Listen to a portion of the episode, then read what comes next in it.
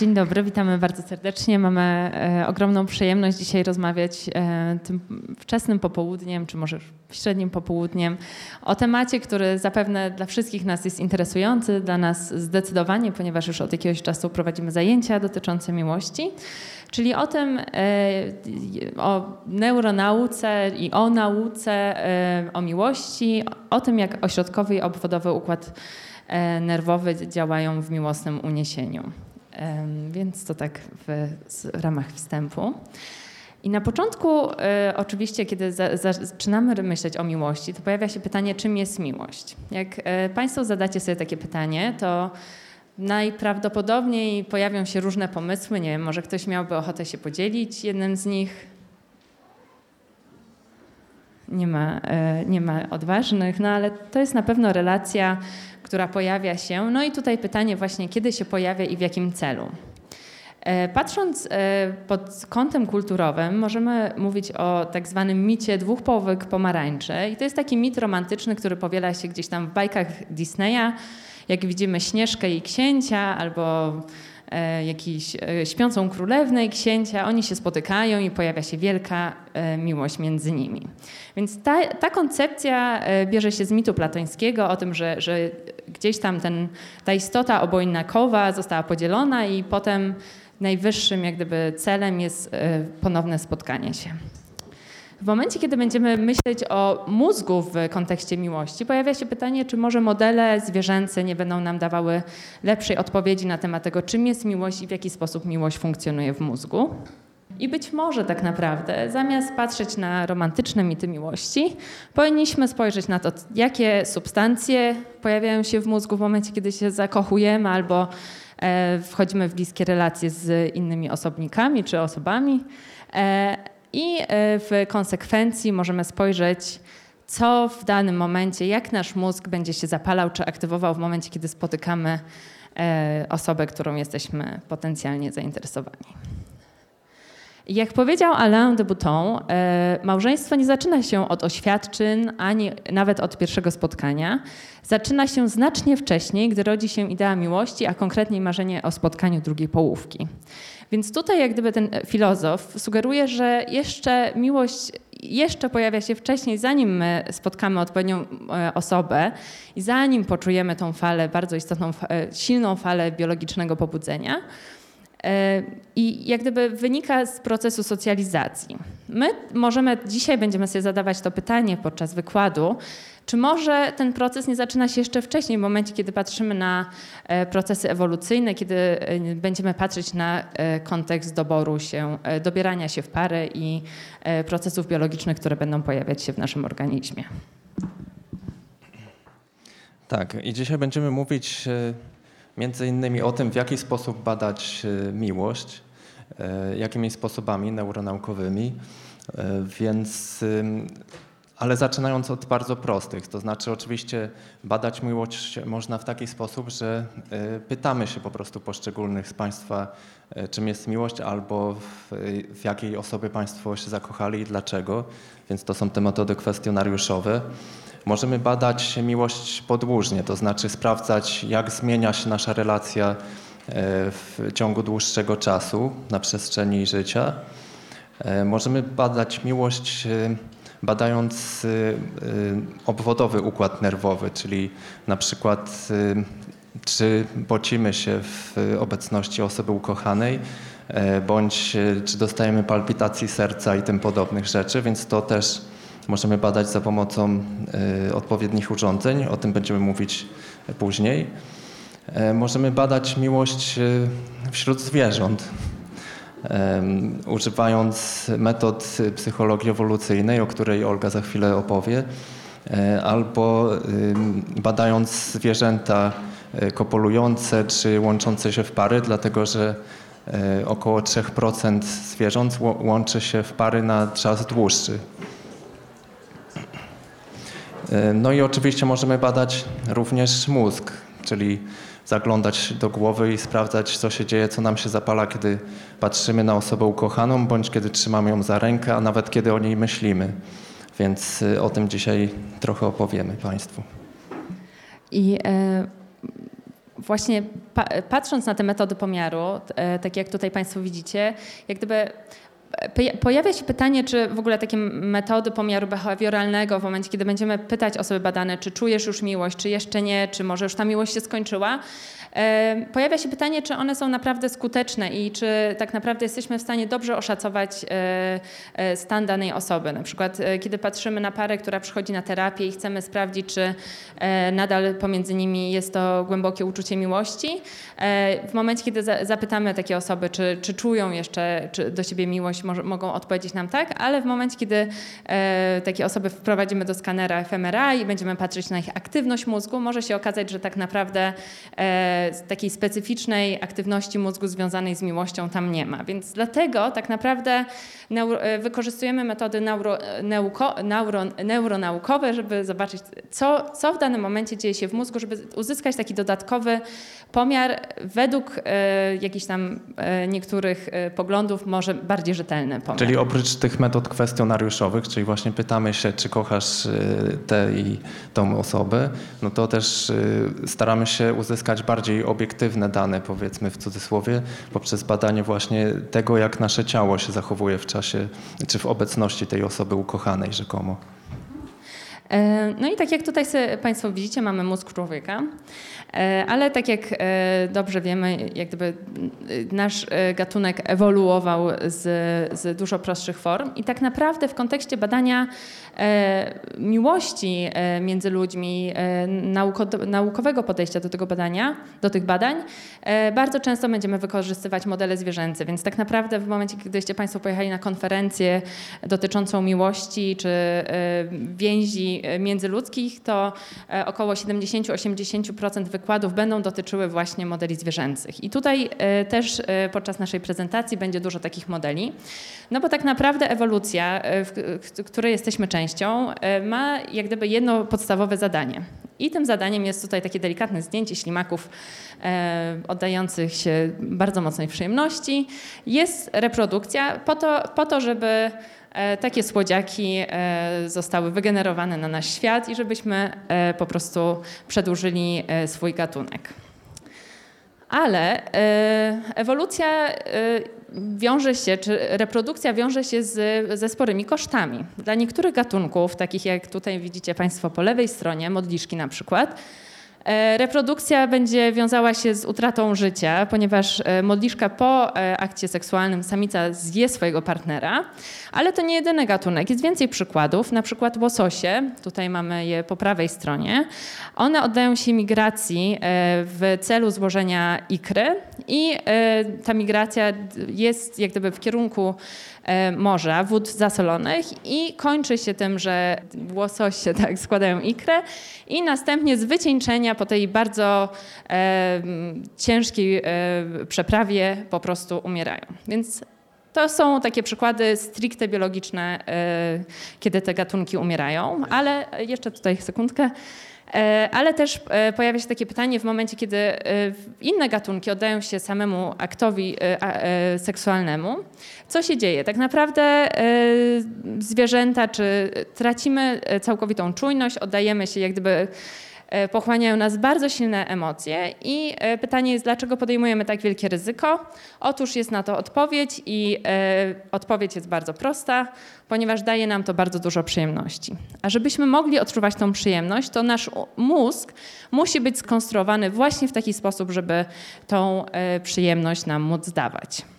I myślę, że tutaj można dodać taką ciekawostkę, bo Olga wspomniała o tym, że e, mamy do czynienia z dużym wydatkowaniem energii nie tylko w czasie kopulacji, żeby stworzyć nowe życie, ale też przy wychowywaniu.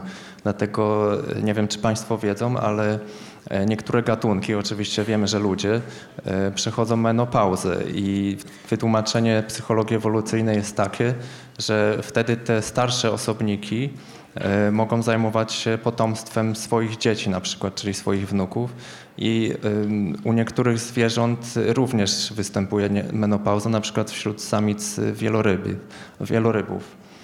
Więc to nie jest jakby domena tylko ludzka. No i kiedy już e, przechodzimy do tego doboru, jeszcze długo, długo przed okresem menopauzy, to e, będziemy patrzeć na to, e, różne cechy u samic i u samców, czy u kobiet i u mężczyzn będą miały znaczenie. Również znaczenie będzie miało to u ludzi, kto pierwszy powie kocham cię i właśnie to pytanie dla Państwa, jak myślicie, dlaczego to będzie miało znaczenie i na tą, tą zagadkę rozwiążę za chwilę.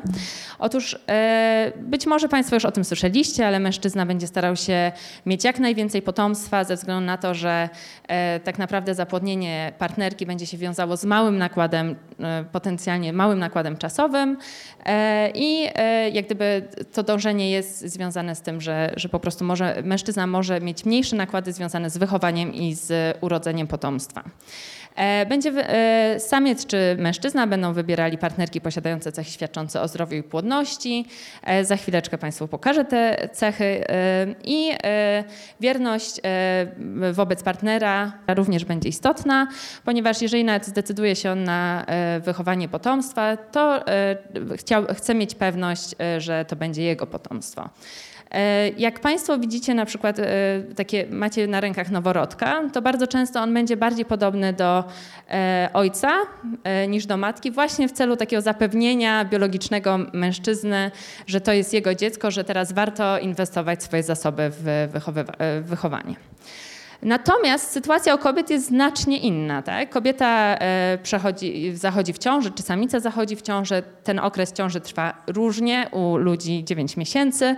E, samica musi dużo e, bardziej specyficznie dobierać samców, tych samców, których, z którymi zdecyduje się rozmnożyć. Więc docelowy partner to będzie taki, który będzie wierny, więc samica będzie szukała dowodów tej wierności oraz będzie w stanie zabezpieczyć potomstwo czyli e, dostęp do pokarmów. No i w momencie, kiedy myślimy już o tym e, właśnie doborze, to takie cechy właśnie jak atrakcyjność fizyczna będą miały znaczenie również dla samic, ponieważ samica również będzie chciała e, znaleźć partnera, który będzie miał takie cechy świadczące o zdrowiu.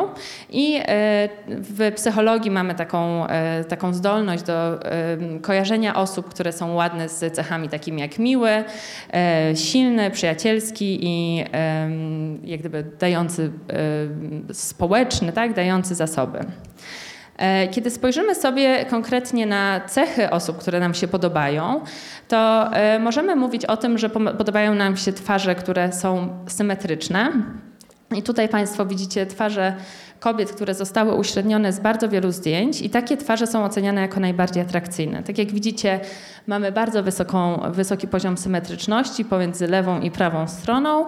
E, nie ma jakichś takich cech świadczących e, o jakichś e, jak gdyby choroby, chorób skórnych czy jakichś zniekształceń twarzy i takie cechy będą istotne w momencie doboru partnera czy partnerki. Ale... Czyli może, żeby mhm. Państwu wytłumaczyć, czyli te zdjęcia powstały poprzez uśrednienie zdjęć kobiet z, z, danego kraju, więc y, to pokazuje, że po uśrednieniu y, zdjęć tych kobiet uzyskujemy w miarę symetryczną, y, symetryczną twarz, co też jest spowodowane tym, że Ogólnie poszukujemy takich partnerów właśnie o tej symetrycznej twarzy, jak to powiedziała Olga, bo y, to jest taką oznaką e, również biologiczną, na przykład zdrowia. Mhm. E, I nie tylko twarz będzie wpływała na to, w jaki sposób będziemy dobierać partnerów albo partnerki, ale będzie to również całe ciało. I tak jak tutaj e, Państwo widzicie na dole, mamy sylwetki kobiet i pytanie, która z tych sylwetek jest najbardziej atrakcyjna? Jakieś sugestie? Talia, tak, czyli talia musi być odpowiednio e, wąska, ale tutaj mamy różne proporcje od takiej 0 proporcji talii do bioder 0,6 e, do 0,85. Czy pytanie, która z tych sylwetek jest dla Państwa najbardziej atrakcyjna? Druga od lewej. No to Ktoś powiedział trzecia też. Druga i trzecia. No to e, badania na populacji europejskiej wskazują na to, że takim perfekcyjnym stosunkiem talii do bioder będzie e, stosunek 0,7. Tutaj tak jak e, niektórzy z Państwa zauważyliście. Ale okazuje się, badania przeprowadzone przez polskich badaczy, to jest bardzo fajny zespół z Wrocławia, pokazują, że tak naprawdę stosunek talii do bioder oraz długość nóg do całej długości ciała nie są jak gdyby uniwersalne. One będą miały takie cechy związane z dostosowaniem się do danego środowiska. I e, na przykład badane było e, plemię Jali w Papui i okazało się, że tam e, stosunek E, nóg do długości ciała jest większy, czyli tak naprawdę preferowane były kobiety z dłuższymi nogami e, w porównaniu do populacji europejskiej, co może świadczyć o tym, że po prostu e, wymaganie środowiska wiąże się z tym, że kobiety muszą się dużo przemieszczać, czy właśnie muszą się szybko przemieszczać. I tak, taka cecha, którą będzie większa długość nóg sprawia, że kobiety będą miały większe szanse na przetrwanie, ale w tym plemieniu plemieniu okazało się, że stosunek talii do bioder będzie mniejszy, co e, badacze e, tłumaczą e, w taki sposób, że po prostu tam często wybierane są partnerki, które są bardzo młode, co świadczy również o bardzo dużym potencjale reprodukcyjnym, ale jeszcze nie są do końca wykształcone pod względem stosunku talii do bioder, więc dlatego ten stosunek jest tutaj mniejszy. Ale też co istotne przy, przy tym temacie to jest to, że na, na pewno Państwo kojarzą e, malarstwo Rubensa i te tak zwane Rubensowe kształty. To e, też gdy badacze policzyli stosunek talii do bioder, to również tym, wszystkie te modelki powiedzmy miały ten stosunek na poziomie 0,7, więc można z tego wysnuć taki wniosek, że to jest dosyć uniwersalny stosunek dla naszej kultury zachodniej przynajmniej. Tak, czyli jak gdyby e, sama waga nie ma znaczenia, tylko e, proporcje e, ciała. No i w momencie, kiedy myślimy również o ewolucji, no to nie sposób jak gdyby rozszerzyć tego o kontekst reprodukcyjny, czyli samego cyklu i płodności. E, nie wiem, czy Państwo słyszeliście o tym, ale jeśli chodzi o gatunek e, ludzki, to kobiety mają ukrytą e, owulację, natomiast wśród zwierząt nie jest to do końca popularne i tak jak w momencie, kiedy pies albo kot maruje, no to jak gdyby jest to oczywiste dla wszystkich i to jest ten czas, kiedy zwierzęta podejmują aktywność seksualną. Tak? My ludzie mamy tak, że, że nasza owulacja jest ukryta, E, I pytanie przez wiele lat było takie podejście, że skoro jest ukryta, no to w takim razie nie, ma, nie, nie, mamy jak gdyby dostępu do tej informacji. Kobiety nie są w stanie zaraportować, w którym momencie mają owulację, ale e, badacze postanowili się temu trochę e, bardziej specyficznie przyjrzeć. I wyszły z tego dosyć ciekawe i zaskakujące wyniki. Otóż e, między innymi kobiety w fazie przedowulacyjnej, czyli e, tej fazie, kiedy jest większa płodność, czy przed, przed okresem najwyższej płodności, silnie odczuwają przyjemność. Jest to związane z wysokim poziomem estrogenu i po prostu w tej fazie, w momencie, kiedy kobieta podejmuje współżycie seksualne, będzie miała, e, będzie odczuwała z, e, z tym związaną większą przyjemność. Tak samo inne używki będą dla niej przyjemniejsze. I tutaj właśnie w tym kontekście, na przykład jeżeli ktoś z Państwa chciałby, czy któraś z Pań w zasadzie chciałaby rzucać palenie, to wtedy najlepiej zrobić to w drugiej części cyklu. E, no i tutaj już. E, jeśli chodzi o owulację, czyli to jest ten moment, kiedy kobieta jest najbardziej płodna, to e, pojawia się takie pytanie. Oczywiście kobieta chce wybrać samca, który będzie miał najwyższą, jak gdyby będzie dla niej najodpowiedniejszy, ale musi go najpierw w pewien sposób przyciągnąć. No i badania, które porównywały ubiór kobiet w trakcie owulacji i poza momentem owulacji, e, wyróżniły takie dwa style ubioru. Oczywiście proszę się nie sugerować konkretnym designem, ale tutaj e, mamy te dwie sylwetki. Jak myślicie, e, która z tych sylwetek, który z tych, z, z tych ubiorów będzie założy na siebie pani, która jest w danym momencie w trakcie owulacji? Pan mówi lewy, tylko proszę tutaj się nie sugerować tym widocznym pod spodem biustem. Więc tutaj mamy e, po, e, Więc tutaj obie, obie modelki są roznegliżowane pod spodem, ale jest to ten drugi, ten rysunek B.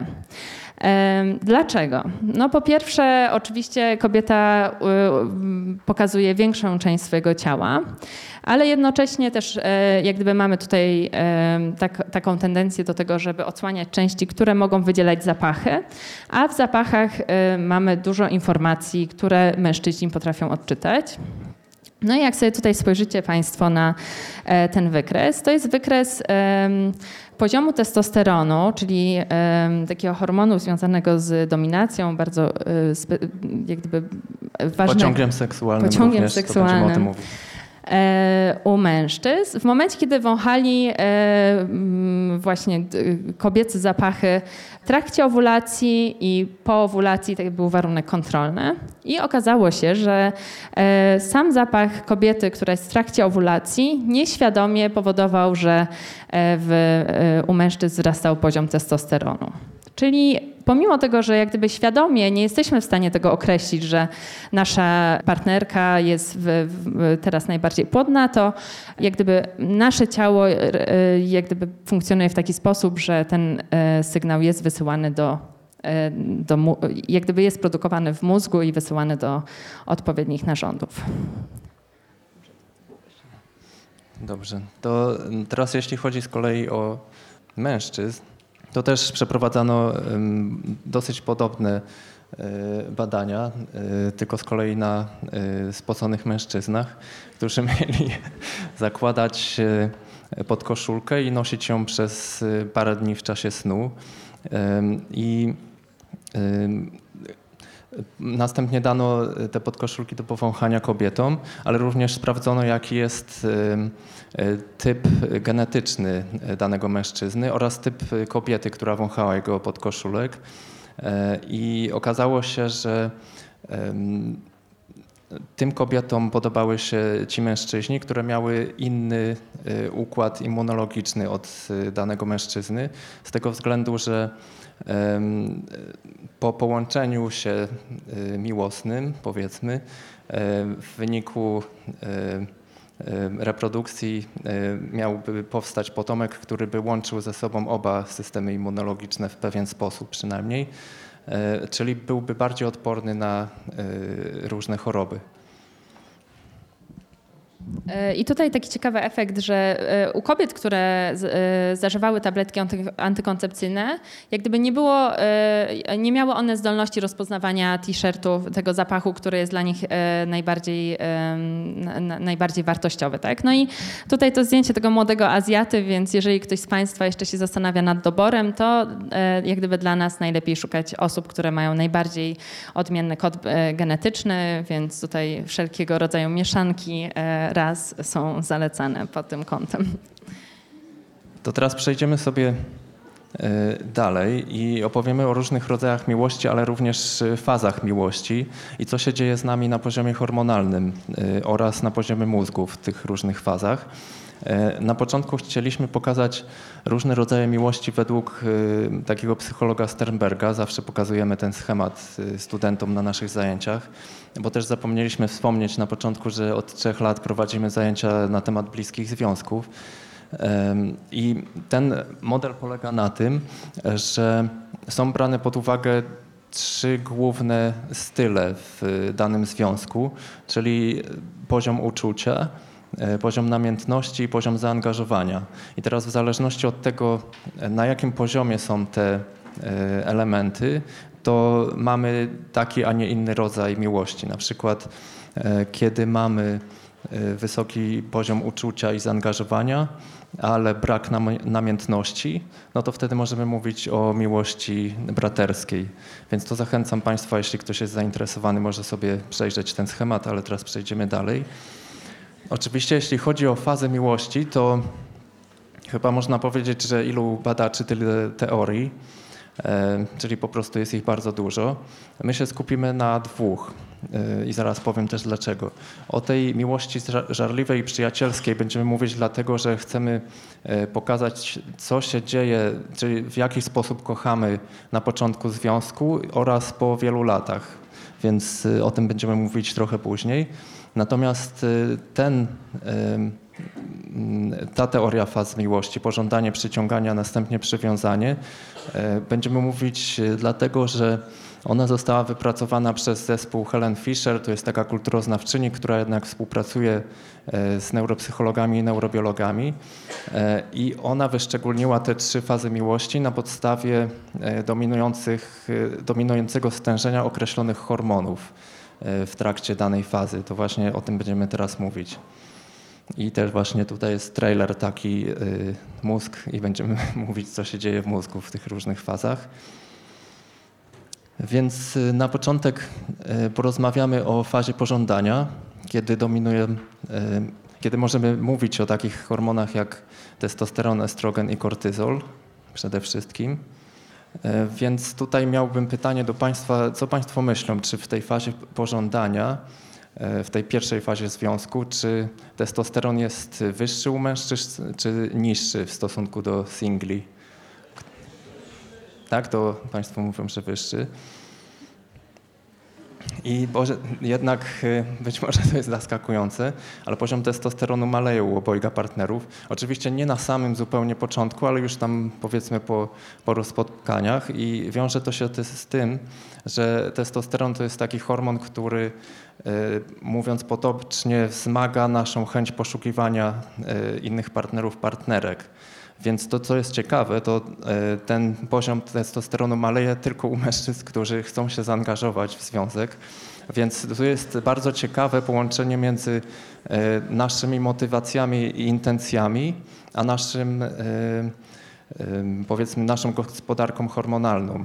Więc tutaj widzimy, że to, co mamy w głowie, to, co sobie myślimy, przekłada się na to, jak się zachowuje nasze ciało.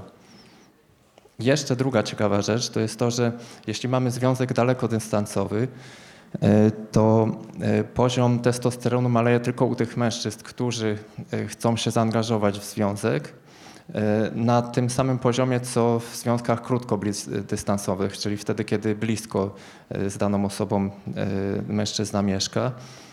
Natomiast u kobiet pozostaje na tym samym poziomie, co u singielek. I teraz tutaj można by spekulować i oczywiście naukowcy starają się wytłumaczyć, dlaczego jest taka różnica między kobietami i mężczyznami. W niektórych badaniach to wychodzi trochę inaczej, więc to jeszcze nie jest do końca wiadome. Natomiast e, jedna z takich test jest taka, że przeciętnie w związkach dalekodystansowych Y, ludzie radzą sobie z napięciem seksualnym na przykład poprzez masturbację, więc jest takie, y, taka teoria, że być może u tych kobiet pozostaje testosteron na tym samym poziomie właśnie z tego powodu. No i też testosteron wzrasta w czasie rozwodu, ale o tym będziemy jeszcze mówić, co, co się dzieje, jak się związek rozpada. E, jeśli chodzi o poziom estrogenu, czyli taki mówiąc potocznie, e, odpowiednik testosteronu u kobiet, to e, on wzrasta. On jest też odpowiedzialny za e, takie odczuwanie pożądania seksualnego. I też oczywiście testosteron, tak jak testosteron jest obecny u kobiet, to tak samo estrogen jest obecny u mężczyzn. I też taka ciekawostka, że poziom estrogenu wzrasta z wiekiem również u mężczyzn. Więc to jakby mamy jeden i drugi hormon w sobie. Jeśli chodzi o poziom kortyzolu, to tutaj znowu mam pytanie do Państwa. Jak Państwo myślą, czy wzrasta, czy maleje na początku? tak, bardzo dobrze. I właśnie to jest ciekawe, bo kortyzol jest y, okrzyknięty y, hormonem stresu, czyli on wzrasta wtedy, kiedy odczuwamy stres. I tylko proszę zauważyć, że jeśli się zakochujemy, no to przy tej osobie, którą kochamy, pocą nam się ręce, yy, szybciej uderza serce i tak dalej. Więc to są yy, tak naprawdę symptomy stresu.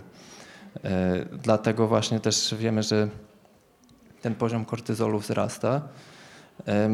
Było takie ciekawe badanie już całkiem dawno temu przeprowadzone przez psychologów kiedy grupa mężczyzn miała przechodzić przez most y, taki niepewny, chybotliwy, a druga grupa przez taki pewny, kamienny. E, I w połowie tego mostu y, przychodziła eksperymentatorka, całkiem y, ładna, atrakcyjna. i mówiła, jeśli chciałby Pan dowiedzieć się czegoś więcej na temat tego badania, to proszę, tutaj daję swój numer telefonu i będą, będzie mógł Pan zadzwonić do mnie.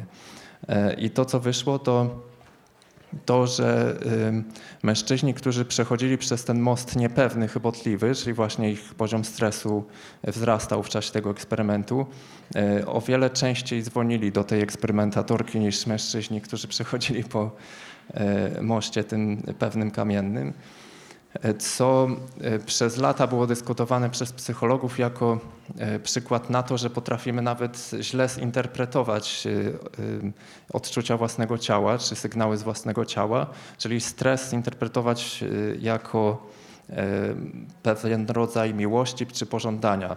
Więc to byłby jakby jeszcze jeden element tutaj wzmacniający to, że poziom kortyzolu wzrasta. Dobrze, teraz jeśli chodzi o przyciąganie, e, chciałabyś coś dodać? Potem, potem jeszcze. Dobra. E, to mamy tutaj dopaminę, norepinefrynę i serotoninę, więc o tym krótko.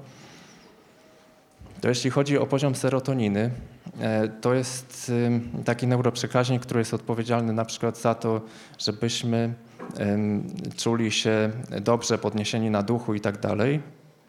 I więc na przykład y, osoby, które y, chorują na depresję, muszą brać y, leki, które właśnie podnoszą im poziom serotoniny.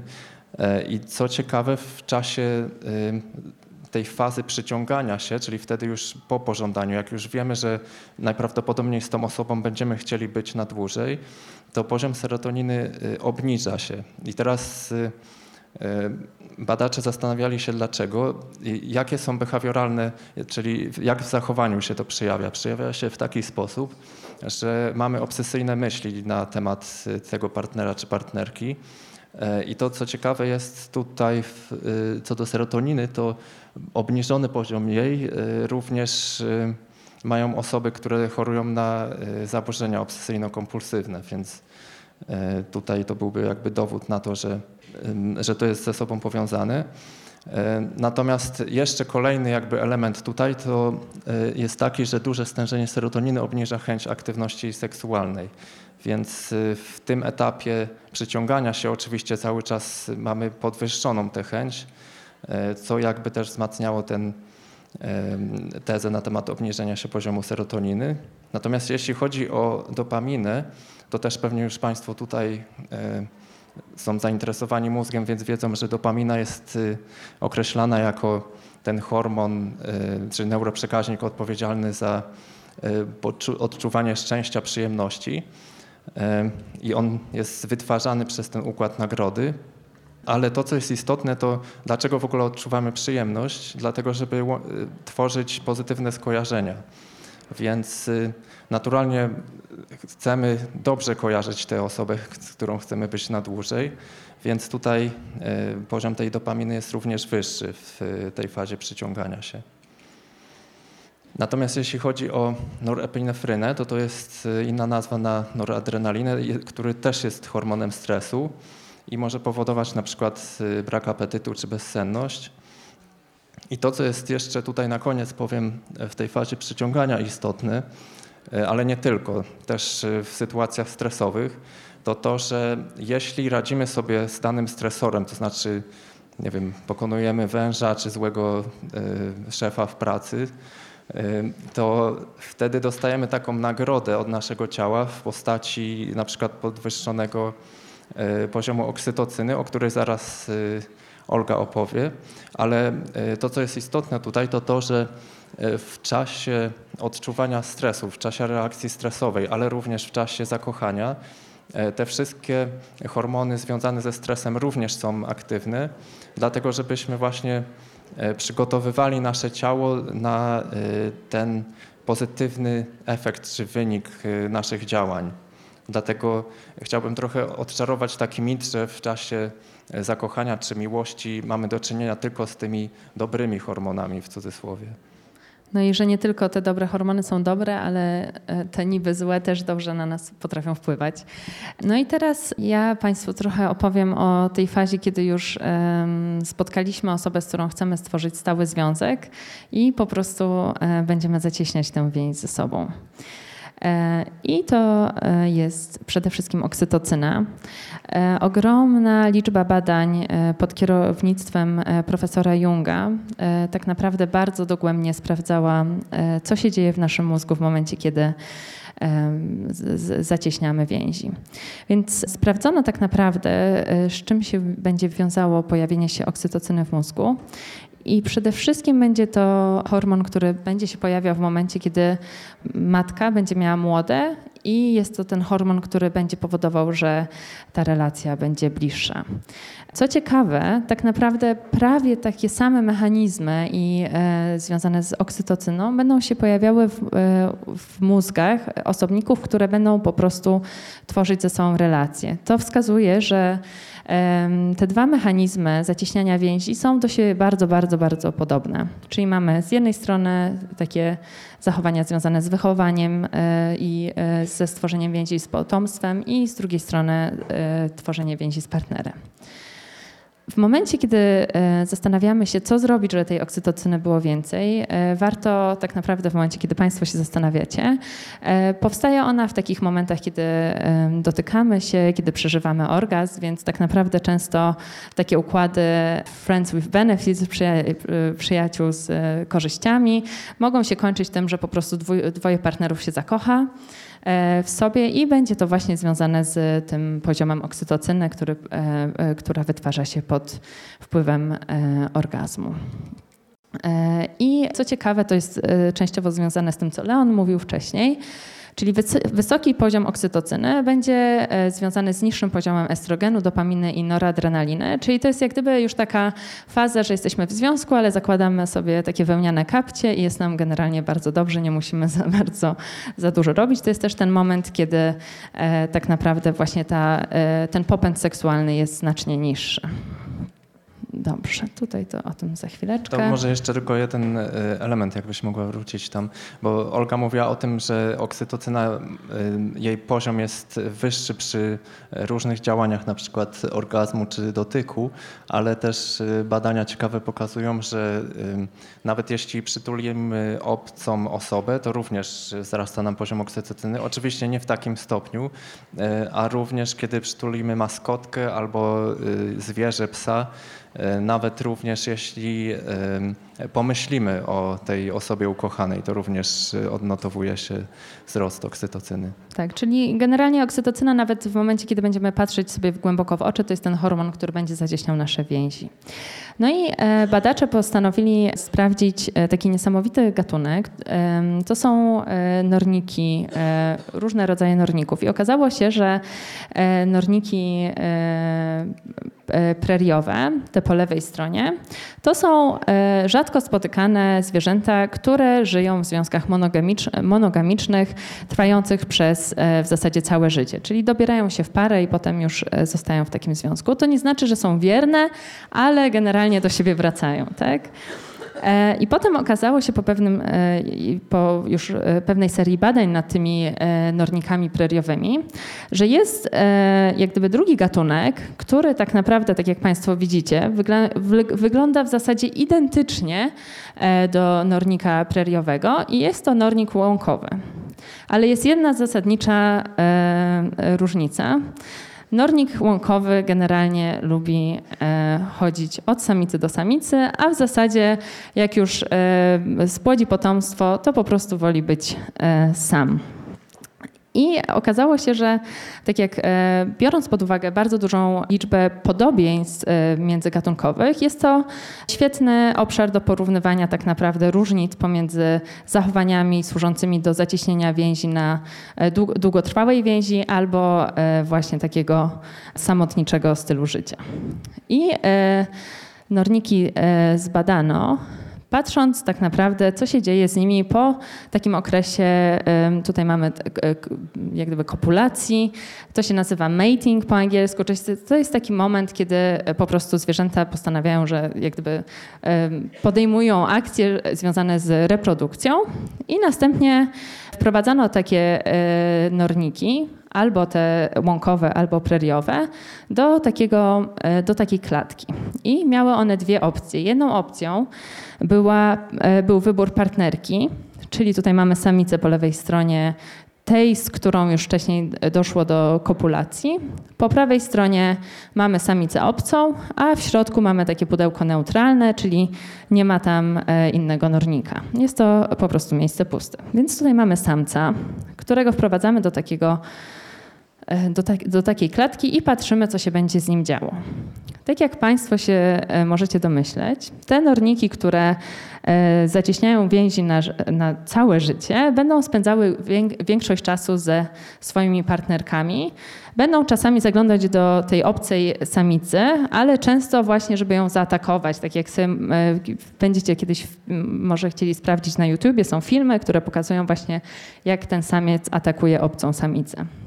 Natomiast jak e, e, sprawdzono właśnie zachowanie tych e, norników łąkowych, to one zdecydowanie preferowały samotność. No i naukowcy pod kierownictwem profesora Junga zastanowili się, co, co, tak naprawdę leży u podstawy tego, tego zachowania i sprawdzili aktywność mózgu, czy nie do końca aktywność mózgu, sprawdzili po prostu różnice w strukturze mózgu u tych norników e, preriowych i łąkowych. I tutaj po lewej stronie te czerwone obszary pokazują receptory oksytocyny w różnych e, obszarach mózgu.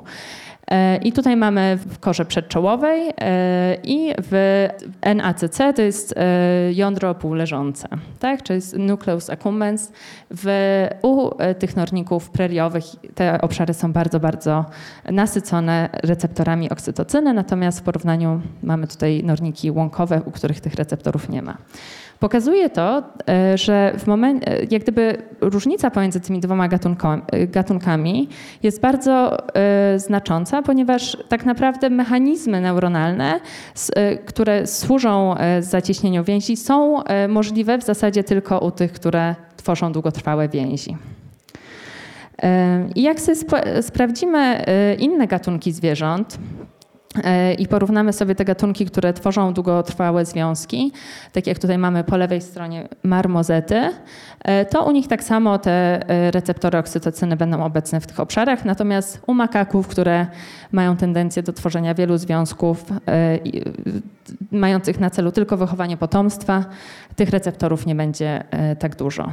No i pojawia się takie pytanie, właśnie y, dotyczące ludzi, bo e, generalnie ludzie są określani jako istoty monogamiczne, e, ale coraz częściej się mówi o tym, że ludzie są istotami tymczasowo monogamicznymi, czyli wchodzą też w relacje, odchowują na przykład potomstwo i potem zmieniają e, te związki, co być może e, jest w jakiś sposób związane z tym, czy w danym mózgu jest dużo receptorów oksytocyny, czy nie. Bo badania również na tych nornikach preriowych pokazały, że na przykład jeżeli odseparujemy młode od rodziców we, wczesnym, we wczesnej fazie życia, to ta liczba receptorów w ich mózgach może spadać. Czyli to by sugerowało, że po prostu te e, warunki we wczesnym życiu mogą wpływać na to, czy dana osoba, czy dany osobnik będzie miał skłonność do zacieśniania więzi, czy nie. Tak? Czyli jak gdyby tutaj mamy taką bardzo e, ciekawą linię badań, o której więcej już nie będziemy mówić. I e, generalnie oksytocyna, tak jak Leon już powiedział, to wpływa na nasze zaufanie. No i takie pytanie do Państwa. E, wyobraźmy sobie, że mamy parę, która przeżywa głęboki kryzys. Przychodzą do terapeuty, mówią, że już nie kochają siebie. No i czy możemy im taką strzałę Amora za aplikować. E, z ciekawostek oksytocynę w Stanach można dostać, nie wiem jak w Polsce, po prostu kupuje się ją, wstrzykuje się do nosa, można ją rozproszyć na sobie i wtedy e, inne osoby będą nam bardziej ufać, a e, partner będzie miał albo partnerka większą tendencję do zbliżania się do nas. Przynajmniej producent tak obiecuje. No właśnie. No i teraz e, chcielibyśmy trochę powiedzieć, co się dzieje w momencie, kiedy nie do końca ta oksytocyna odpowiednio zadziała, czy wybierzemy nieodpowiedniego partnera, partnerkę i e, dojdzie niestety do rozstania. Dobrze, to już szybko, bo chcemy też posłuchać Państwa pytań, a jeszcze mamy trochę materiału. To e, na początku chciałbym powiedzieć e, o tym, że e, w naszym społeczeństwie to są badania GUS-u. Wzrasta z roku na rok liczba singli. Tutaj powody są różne, są ekonomiczne, też wyzwalania się kobiet na polu ekonomicznym, więc tutaj nie będziemy w to wchodzić. Natomiast y, konkluzja jest taka, że tych singli jest coraz więcej, czyli coraz mniej osób decyduje się na wejście w związek małżeński albo nawet y, w jakąś relację.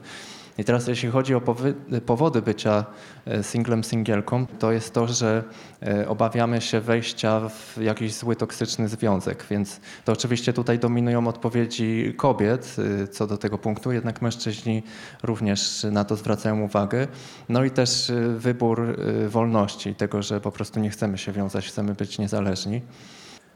Jeśli chodzi o ilość zawartych małżeństw czy orzeczonych rozwodów, to z roku na rok liczba małżeństw trochę maleje i liczba rozwodów y, trochę wzrasta. Natomiast nie są to jakieś radykalne zmiany. E, w Polsce to jest mniej więcej 33% y, rozwodów w stosunku do małżeństw. E, średnia europejska to jest 44%. To też są badania e, z kolei CEBOS-u z 2017 roku. Tutaj są, jak to się zmieniało na przestrzeni lat. E, jeśli chodzi o e, powody, które ludzie podają e, dla tego, dlaczego chcą się rozwieść, to głównym jest niezgodność charakterów. Natomiast oczywiście tutaj można by też długo o tym rozmawiać, dlatego że z pewnych powodów prawniczych to jest taka szybsza ścieżka, jeśli się poda taki powód, że tak powiem, więc nie będę tutaj wchodził w szczegóły. Natomiast coś jest na rzeczy, to znaczy e, właśnie mówimy, że nie chcemy być tą drugą sobą, dlatego że ma inny zestaw wartości, przekonań e, i tym podobnych rzeczy. E, I chcielibyśmy powiedzieć, co się dzieje na poziomie również hormonalnym i neuronalnym, kiedy nie zgadzamy się z tą drugą osobą. Możemy wyróżnić takie dwa etapy reakcji w momencie, kiedy ktoś nas zostawia, tak? bo tutaj będziemy się na razie koncentrować na, na, tej stronie porzuconej, bo ta druga zakładamy, że być może już znalazła nowego partnera albo partnerkę, albo po prostu uwolniła się z uczuć, więc jej tak naprawdę tak bardzo nie zależy. No i tutaj okazuje się, że ten pierwszy etap, e, etap protestu, będzie się wiązał z tym, że będziemy mieli podniesioną aktywność receptorów dopaminy i noradrenaliny co e, jak gdyby odzwierciedla taką reakcję e, braku narkotyku, jak gdyby takiego po prostu e, stanu e, poszukiwania i jak gdyby braku substancji, od której w pewien sposób nasz mózg jak gdyby potrzebuje tej substancji. I co ciekawe, w momencie, kiedy będziemy patrzeć na młode, które zostały porzucone przez swoją matkę, to ta, taka sama aktywność w mózgu będzie się pojawiała. Więc możemy mówić o tym, że to jest pewnego rodzaju taki, taka faza bardzo wysokiej aktywności i poszukiwania. A drugi etap to, to jest etap nazywany dwojako i to moim zdaniem można by to tak naprawdę rozdzielić na dwa etapy, czyli etap pogodzenia się albo rozpaczy, czyli jak gdyby to się będzie wiązało e, z różnymi e, podtypami e, jak gdyby odpowiedzi neuronalnej. Wtedy już spada produkcja dopaminy i pojawia się letarg albo depresja, albo wręcz pojawiają się próby samobójcze, czy właśnie chęć skończenia tego bólu. No i właśnie w tym kontekście Helen Fisher e, ze swoim zespołem przeprowadziła badania, podczas których osoby badane e, były wprowadzane do skanera i pokazywano im różne zdjęcia. Wyobraźcie sobie Państwo, że to jest e, jak gdyby były partner i były pokazywane zdjęcia byłego partnera albo partnerki i zdjęcia osób, które nie były związane z daną osobą, czyli to były jak gdyby takie neutralne bodźce. Jak sprawdzono, co się dzieje, które obszary stają się aktywne e, w momencie, kiedy widzimy twarz partnera albo partnerki, który nas e, jak gdyby porzucił albo porzuciła, to są to obszary związane bardzo silnie właśnie z oksytocyną i z procesami e, motywacyjnymi i z dopaminą i będzie to między innymi jądro półleżące, czyli to jest tutaj nucleus accumbens, jest to substancja związana z odczuwaniem przyjemności, z zyskami i stratami.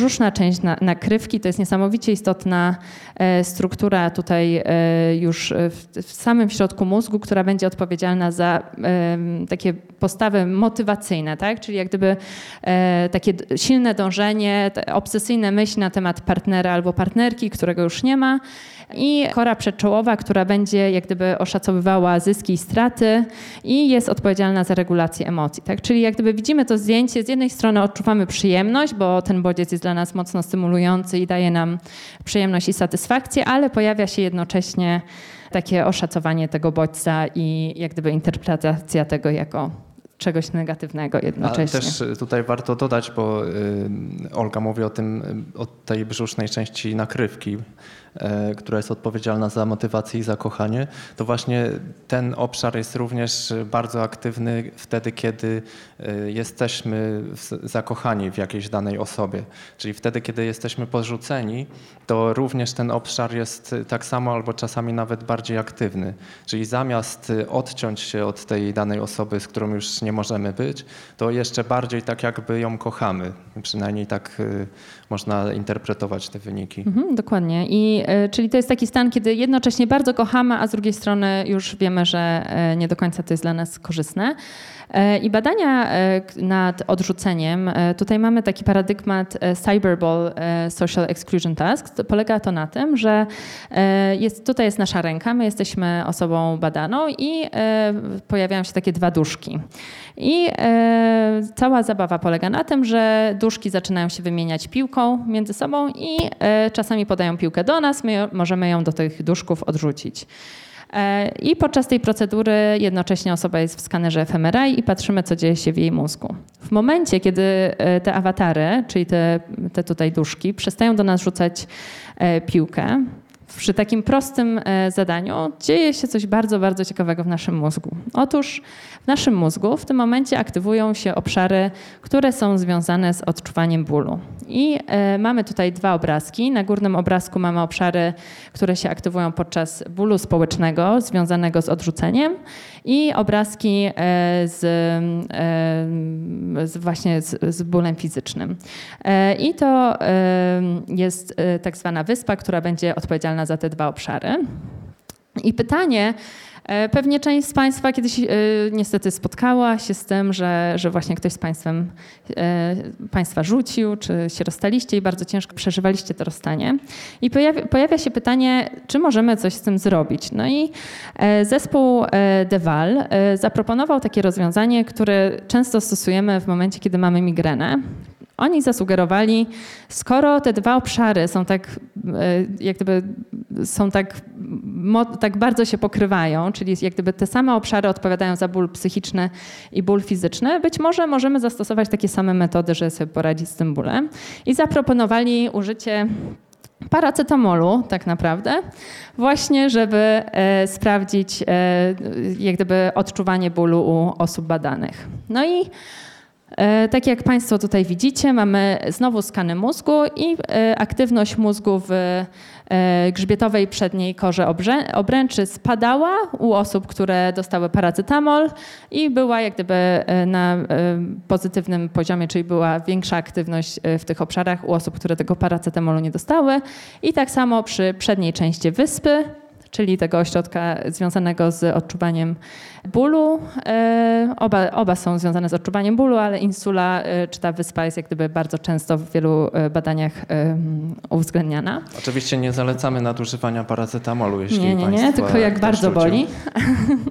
I tak jak Państwo tutaj widzicie, mamy czas i wspomnienie osób, na ile oceniają dane wydarzenie jako nieprzyjemne i osoby, które wzięły paracetamol po 21 dniach już odczuwają to jako znacząco mniej nieprzyjemne niż osoby, które nie brały paracetamolu, więc to jest jako taka wskazówka. No ale poza tym, jakbyście nie chcieli korzystać z farmakologii, to jest jeszcze kilka innych metod, żeby sobie poradzić z rozstaniem. E, pierwsza metoda to e, postarajcie się nie myśleć o białym niedźwiedziu, ale tak jak już większość studentów psychologii wie, e, żeby nie myśleć o białym niedźwiedziu, trzeba myśleć o jakimś innym niedźwiedziu albo niedźwiedzicy. Więc tutaj to jest jedna, jedna z metod. Warto jest spędzać czas z przyjaciółmi. W ogóle jest cała masa badań, które pokazują, że bycie z innymi bardzo pozytywnie wpływa na nasz układ krwionośny e, i na takie ogólne poczucie dobrostanu, a co najważniejsze, e, posiadanie dużej liczby prawdziwych przyjaciół, czy odpowiedniej liczby prawdziwych przyjaciół wydłuża nam życie, tak? Czyli jest mniejsza śmiertelność wśród osób, które mają wsparcie społeczne. No i oczywiście medytujmy. Dzisiaj pewnie Państwo już trochę rano słyszeliście na ten temat, bo to pomaga w regulacji emocji i w akceptacji emocji, które się w nas pojawiają. To teraz tak szybko kontynuując ten temat y, porad dla Państwa, jakie moglibyśmy mieć, e, to y, Olga mówiła trochę o tym, y, jak poradzić sobie z rozstaniem, natomiast ja bym chciał trochę powiedzieć na temat tego, w jaki sposób utrzymać miłość. O, coś. To w związku długoletnim poziom tego kortysolu i serotoniny wraca do normy, to znaczy obniża się nam poziom stresu w obecności tej osoby ukochanej, co jest dobre, dlatego że wzmacnia nasze poczucie bezpieczeństwa na przykład. E, natomiast jest taki ciekawy model e, Bersheida, e, model przerw, który to badacz twierdzi, że właśnie z tego powodu, że poziom stresu się zmniejsza, to też zmniejsza się ten poziom takiej miłości żarliwej w stosunku do tej y, naszej ukochanej, e, więc y, należy wprowadzać do naszego związku takie elementy, taki pazur powiedzmy w cudzysłowie, to znaczy wyjeżdżać na jakiś czas, y, czy nie unikać jakoś maniakalnie kłótni powiedzmy. I też taka informacja, być może w jakiś sposób pocieszająca, z kolei Helen Fisher y, w swoich badaniach też z zespołem wykazała, że osoby starsze, które są w długoletnich związkach, również mają to pole brzuszne nakrywki, o którym wspominała Olga, bardzo aktywne, a właśnie to, ten element jest odpowiedzialny za nasze zakochanie, właśnie za tę żarliwą miłość. Więc oczywiście ten e, obszar jest aktywny w obecności tej osoby ukochanej, z którą jesteśmy wiele lat, natomiast nie w, aż w takim stopniu jak E, w momencie, kiedy się w niej zakochujemy po raz pierwszy.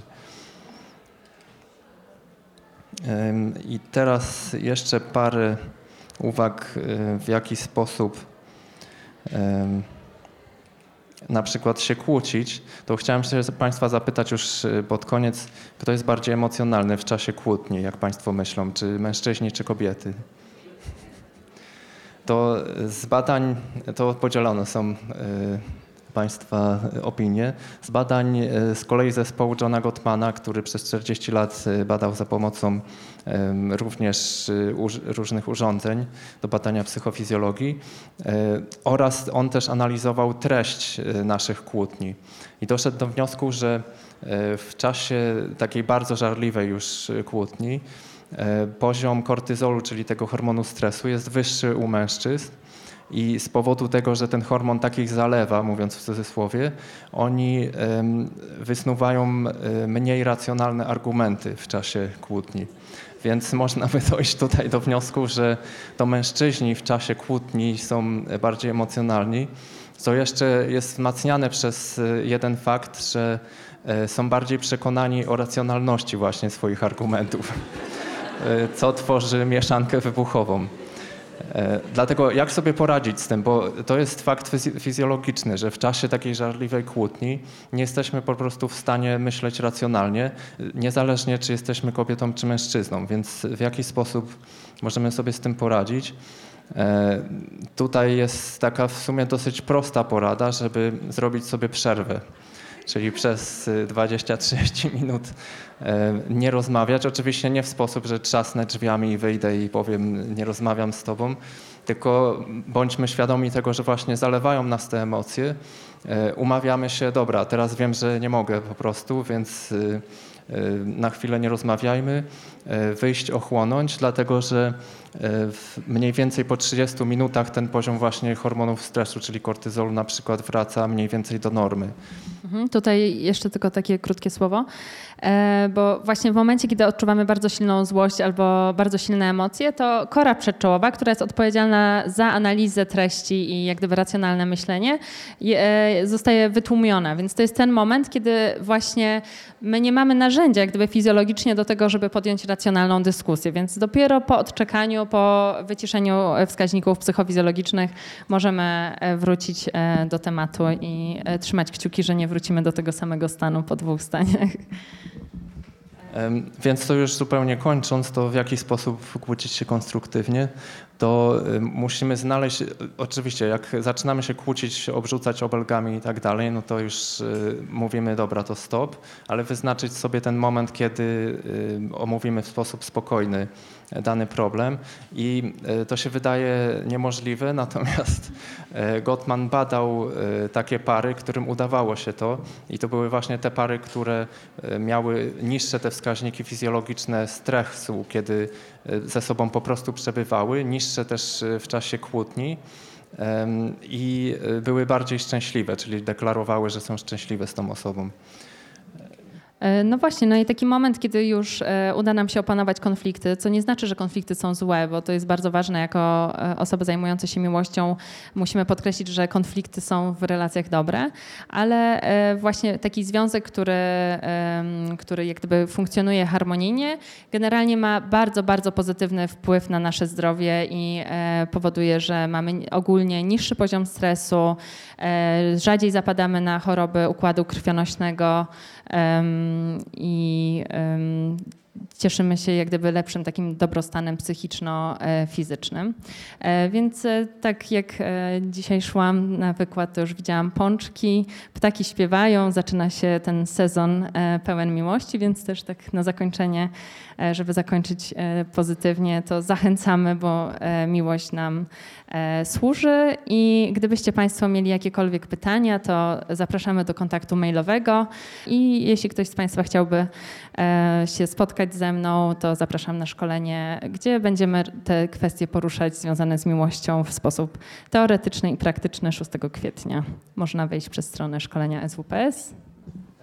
To dziękujemy Państwu bardzo i zachęcamy do pytań i kontaktu.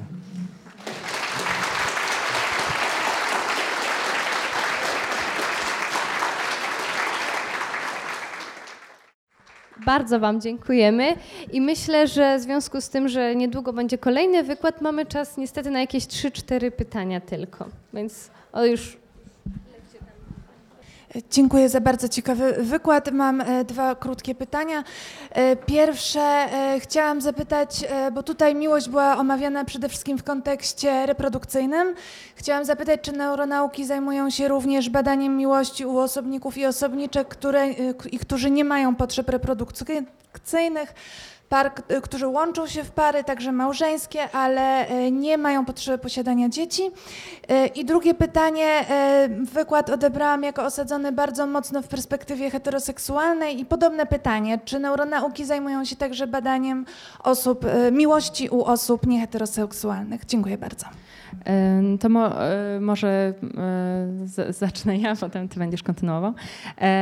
Tak, więc pytanie o to, czy w ogóle te, te procesy będą związane, e, będą, się, będą takie same u osób, które nie chcą mieć potomstwa. Więc generalnie, jeśli chodzi na przykład o te norniki preriowe, to jak gdyby sam bodziec jest związany z poszukiwaniem partnera. To jest jak gdyby ewolucyjnie tłumaczone, że te mechanizmy powstały w wyniku tej, tego zapotrzebowania genetycznego do budowania relacji. Tak? Więc cała ta kaskada hormonów, które będą się aktywować w naszym mózgu, będzie się pojawiać w celu reprodukcji. Ale to nie znaczy, że one się będą pojawiać tylko, e, tylko wtedy. I e, w momencie, kiedy patrzymy i zarówno na pary hetero i homoseksualne, to e, ten przebieg hormonów jak gdyby będzie taki sam, czyli jak gdyby i poszczególne fazy związku będą się charakteryzować tymi takimi samymi etapami i tak samo ten etap zacieśniania związany z oksytocyną będzie taki sam, zarówno dla par, które nie chcą mieć potomstwa, jak również dla par homoseksualnych. Tak, natomiast y, oczywiście takie badania są prowadzone i też y, y, a propos y, różnic między parami homo i heteroseksualnymi. Y, I tutaj w czasie prezentacji wspominałem o tym, że poziom testosteronu jest wyższy u kobiet w fazie związku przyciągania się. I w wielu badaniach było dowodzone, że E, taki poziom wyższego testosteronu jest obecny zwłaszcza u kobiet e, homoseksualnych, w związkach homoseksualnych. Natomiast właśnie te niedawne e, badania też pokazują, że u kobiet heteroseksualnych w różnych kontekstach również to może być podobne, więc to odpowiadając na tę część Pani pytania, to tak, takie badania oczywiście są prowadzone i na, poziomu, na poziomie neuronaukowym, ale również też na poziomie badania hormonów więc y, to jest jak najbardziej obecny. Oczywiście też dzisiaj nie mogliśmy poruszyć y, wszelkich tematów, więc przepraszamy za to. Jakby Państwo coś ciekawiło, to bardzo zachęcamy do kontaktu. I mamy e, też sporo takich badań, więc oczywiście to. E, na przykład można, e, właśnie Instytut Gottmana też ma dużo takich badań porównujących i badających pary hetero i homoseksualne, więc, więc zdecydowanie neuronauka zajmuje się też takimi parami. Jakieś kolejne pytania? Tutaj właśnie powtórzę to, co powiedziała pani, że poprzedniczka pyta, pytań że Państwo się właśnie skoncentrowali na, mm, na tych relacjach miłości i w związku, w związku z prokreacją. Ale właśnie miłość jest czymś bardzo, może bardzo duchowa i niekonkretnie e, właśnie, to jest tak jakby płytka miłość. Powoduje, no, daje takie konsekwencje bardzo pozytywne, co wiadomo ale e, kiedy e, może e, płcie mogą być przyciągane nie tylko przez fizyczną atrakcyjność, może być duchowa atrakcyjność, może być ktoś, na przykład kobieta, no może być no, nieatrakcyjna fizycznie, ale może być, mieć inne walory, które będą przyciągać. A to jest jedna rzecz. A inne jakby pytanie chodzi o E, te problemy, kryzysy e, w związkach e, no, miło, miłosnych ludzi, kiedy nie te rzeczy takie fizyczne powodują właśnie kłótnie czy konflikty, ale na przykład środowisko społeczne, praca, światopoglądy, to jest bardzo skomplikowana sprawa, prawda? Zgadzamy się. I y, może teraz ja zacznę. To y, oczywiście bardzo się z Panem zgadzamy, że miłość jest cały czas magiczna i nie tylko możemy ją omawiać się na poziomie biologicznym czy neuronalnym. I w, dzisiaj uczestniczymy w Dniu Mózgu, więc skupiliśmy się tylko i wyłącznie na tym aspekcie i też części tego aspektu. Więc y, jesteśmy świadomi tego, że dużo pominęliśmy i tak ledwo się wyrobiliśmy. E, natomiast w czasie zajęć czy jakichś warsztatów to też o wiele więcej poświęcamy uwagi tym nieneuronalnym elementom. Tak naprawdę większość zajęć y, poświęcamy na to, w jaki sposób się zachowujemy w stosunku do siebie nawzajem, e, na temat tego też, że właśnie nie tylko na poziomie biologicznym łączymy się, ale przede wszystkim jako ludzie na poziomie podobieństwa wartości, przekonań, postaw i tak. Więc na, ty, na to kładziemy ogromny nacisk, zwłaszcza, że jesteśmy ludźmi, jednak mamy tę y, korę nową, odpowiedzialną za myślenie. Nie jesteśmy nożnikami preriowymi i y, nawet jeśli by nam wstrzykiwano tę wazopresynę czy oksytocynę, to nie znaczy, że to by zmieniało aż w takim stopniu nasze zachowanie. Więc y, No na właśnie, pewno u mhm. ludzi jest to bardziej skomplikowany No właśnie proces. tutaj e, po pierwsze pytanie, czy faktycznie to by nie działało. Drugie pytanie jest takie, e, czy my przypadkiem, jak gdyby tutaj rozmawialiśmy na przykładzie takich bardzo e, podstawowych procesów biologicznych, ale czy e, tak naprawdę te procesy nie pozostają takie same, jak gdyby to jest nadal e, pytanie do e, neuronauki, no bo nie możemy po prostu wziąć ludzkiego mózgu, go sobie pokroić i sprawdzić, ile tam jest receptorów oksytocyny, ale najprawdopodobniej, przynajmniej e, w oparciu o to, co czytałam, jak gdyby taka perspektywa wydaje mi się najbardziej e, słuszna, jest tak, że nie tylko oczywiście te cechy fizyczne, atrakcyjność e, będą wpływać na e, budowanie się relacji, ale właśnie to będzie masa czynników tych psychospołecznych, które spowodują, że ta, a nie inna osoba spowoduje, że nasz mózg po prostu się e, będzie jak gdyby bardzo silnie aktywował i że właśnie z taką, przy takiej osobie wytworzą się w nas e, właśnie e, te reakcje neurohormonalne, tak? Więc tutaj ja bym e, powiedziała, że jak gdyby oczywiście kontekst będzie dużo szerszy, ale e, mechanizmy biologiczne mogą być e, jak gdyby bardzo podobne, które będą za to odpowiadały i one faktycznie wydają się być bardzo redukcjonistyczne.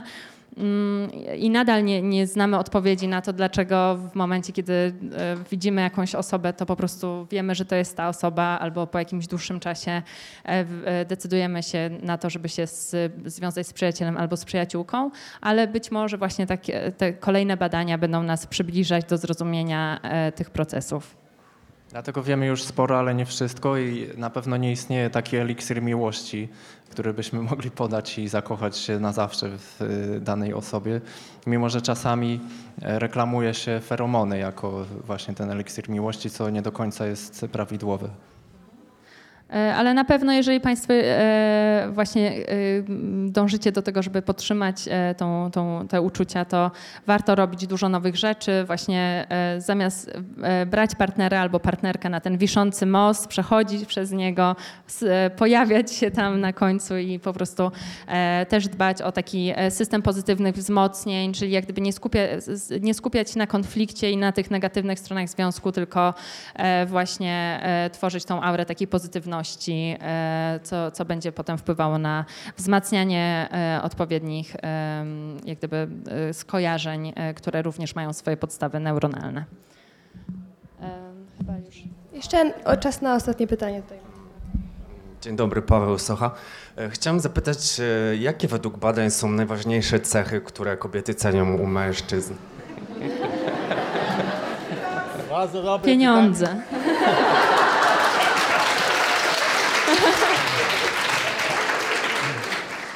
Ewolucyjnie, tak jak mówiliśmy, faktycznie to będą zasoby, czyli e, taka informacja, że mężczyzna będzie w stanie zapewnić e, jak gdyby e, do, dobre, dobre życie zarówno potomstwu i e, kobiecie.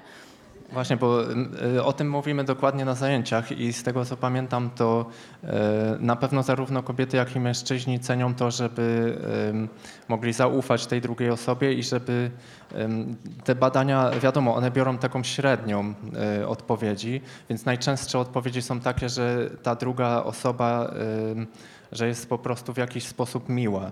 W zależności od tego, jak to jest definiowane przez y, y, daną osobę. Natomiast też, tak jak powiedziała Olga, no to przeciętnie w tych badaniach wychodzi coś takiego, że y, żeby jednak mężczyzna miał jakieś zasoby po prostu, czy ekonomiczne, czy społeczne. E, Natomiast y, jeśli chodzi o mężczyzn, to też y, te pierwsze dwa elementy, czyli właśnie możliwość zaufania i to, że ta osoba jest w pewien sposób jakkolwiek rozumiana miła, ale trzeci element to jest często atrakcyjność fizyczna.